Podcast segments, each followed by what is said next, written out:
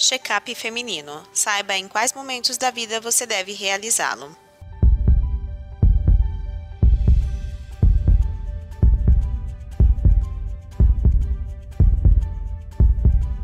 Os cuidados com a saúde feminina geralmente começam na fase da menarca, quando a paciente tem a primeira menstruação.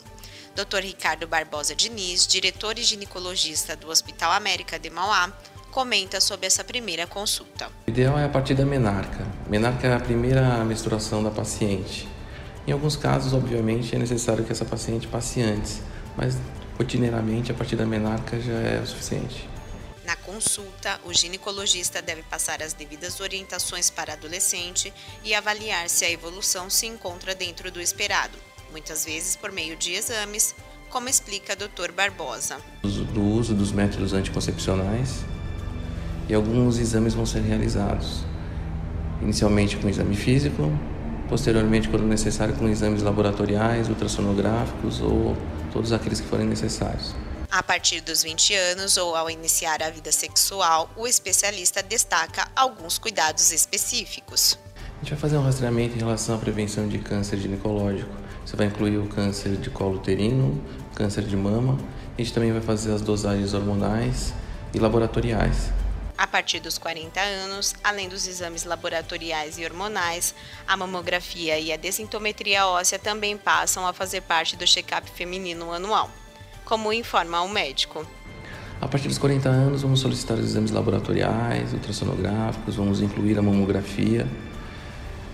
Atualmente, essa mamografia é solicitada a partir dos 40 anos para rastreamento de câncer de mama, câncer de colo uterino e as patologias que podem acontecer em tireoide, osteoporose, outras coisas que eventualmente essa paciente pode ter. De acordo com o Instituto Nacional do Câncer, o câncer de mama é a neoplasia de maior incidência mundial entre as mulheres. No Brasil, estimam-se 59 mil novos casos na população feminina entre 2018 e 2019. Doutora Grace Tarabai Bisson, mastologista, diz que é possível diagnosticar o câncer de mama precocemente e explica quando procurar um especialista da área. Toda mulher ela deve fazer a sua rotina ginecológica uma vez por ano, né? Em casa você pode fazer o seu autoexame, que também é um meio de você tentar diagnosticar precocemente alguma alteração. Fora isso, passar com o seu ginecologista e ele vai solicitar os exames de rotina e caso haja alguma necessidade de encaminhar para o especialista, ele vai encaminhar para poder fazer uma melhor investigação. Os mastologistas, eles vão acolher a queixa das mulheres com relação alguma alteração mamária, se apresenta queixa de ter algum nódulo, dor nas mamas, alguma alteração no volume e na forma das mamas, desde também alterações congênitas. A gente pode realizar todos esses tipos de tratamentos. Normalmente ela chega até o mastologista encaminhada pelo ginecologista, que ele é o clínico geral da mulher.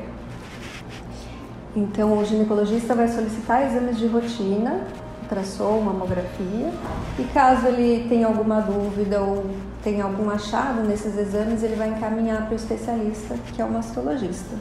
Toda mulher, em algum momento da vida, precisará se consultar também com o endocrinologista para verificar questões hormonais, a tireoide ou para tratar doenças como a obesidade.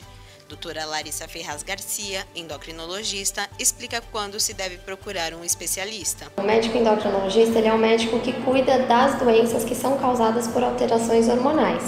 Dentre essas doenças, as mais conhecidas, tem a diabetes, a obesidade, as alterações de tireoide, as doenças que são causadas por distúrbio no metabolismo do cálcio, como, por exemplo, as osteopenias, as osteoporoses. Mulheres mais jovens, por exemplo, quando tem algum tipo de alteração menstrual, tanto as meninas que têm que atrasam a primeira menstruação para iniciar, para ter a primeira menstruação, nas mulheres mais velhas, o endocrinologista também tem bastante segmento com a parte de menopausa nas mulheres também. Fora essa parte de osteoporose, de osteopenia também que o endocrinologista acompanha. E dessas patologias a mais procurada é a obesidade. Uma maneira de prevenção da obesidade é sempre a gente orientar a prática de atividade física, uma alimentação saudável. No ambulatório de endocrinologia também é muito comum as alterações de tireoide nas mulheres, tanto as alterações hormonais, o hipo ou o hipertireoidismo ou os nódulos tireoidianos. Nesses casos não existe uma prevenção, mas existe sim a necessidade de fazer um diagnóstico precoce, justamente aí para um acompanhamento e um tratamento adequado. Outra patologia também muito buscada no ambulatório, principalmente nas mulheres com idade um pouco mais avançada, é a osteoporose. Nas mulheres que começam a ter desregularidade menstrual, dificuldade para engravidar, também tem que procurar um endocrinologista. As mulheres mais idosas que começam com sintomas de menopausa, os fogachos, que são aquelas ondas de calor, secura vaginal, labilidade emocional, também tem que procurar aí um especialista. É importante que as mulheres ainda se atentem para os cuidados com as varizes e a circulação. Dr. Paulo Matsumura, cirurgião vascular, explica um pouco sobre essa enfermidade. Dependendo do grau de evolução da doença, elas vão muito além da estética. Elas podem provocar vários sintomas, entre eles dores nas pernas, cansaço, sensação de peso, câimbras.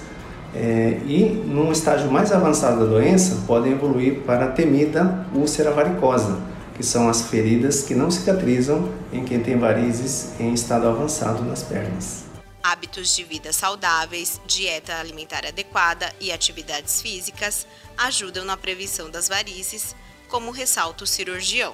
Especificamente com relação às varizes, o uso de uma meia elástica elastocompressiva seria interessante para aquelas pessoas que têm já predisposição para varizes ou que já até fizeram algum tratamento. Evitar ficar muito tempo parado em pé, ou seja, evitar esse ortostatismo prolongado, que é um fator também de piora, porque à medida que você fica parado, a circulação nas pernas acaba ficando mais lenta. Então isso acaba prejudicando quem tem varizes.